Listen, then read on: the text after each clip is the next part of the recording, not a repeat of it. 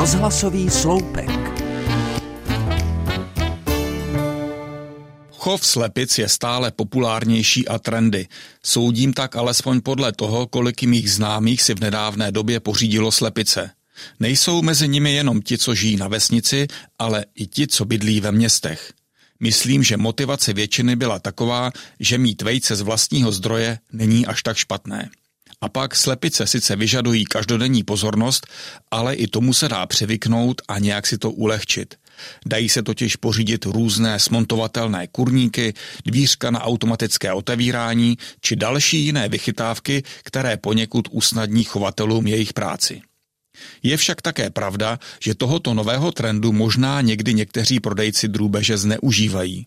Stěžovala si moje známá, že koupila od jistého chovatele kuřata čtyř slepic a jednoho kohouta.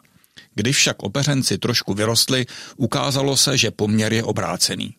Odpověděl jsem jí, že kdybych měl doma čtyři kohouty a jednu slepici, byl bych z toho také nesvůj. Tento příběh se částečně odrazil i v následném hovoru s dalšími přáteli, ve kterých jsme si se zaujetím sdíleli své zkušenosti s chovem kura domácího. Třeba zda je užitečné mít doma kohouta, či zda je to ekonomická sebevražda. Já osobně užitečnost kohouta oceňuji. Dlouhodobým pozorováním jsem přišel na to, že je pánem stáda, který si dokáže zjednat pořádek. Třeba po ránu, když otevřu vrata kurníku, je kohout mezi prvními venku. Zběžně přehlédne malé stádečko a pokud nějaká slepice chybí, vydá se nekompromisně do kurníku a raní opozdělce rázně vyžene ven. Svoji práci pak oslaví hlasitým kokrháním na vršku plaňkového plotu. Nedávno jsme u slepic učinili pokus se zrcadlem. Do jejich výběhu jsme umístili na zem jedno větší zrcadlo a čekali, co se bude dít.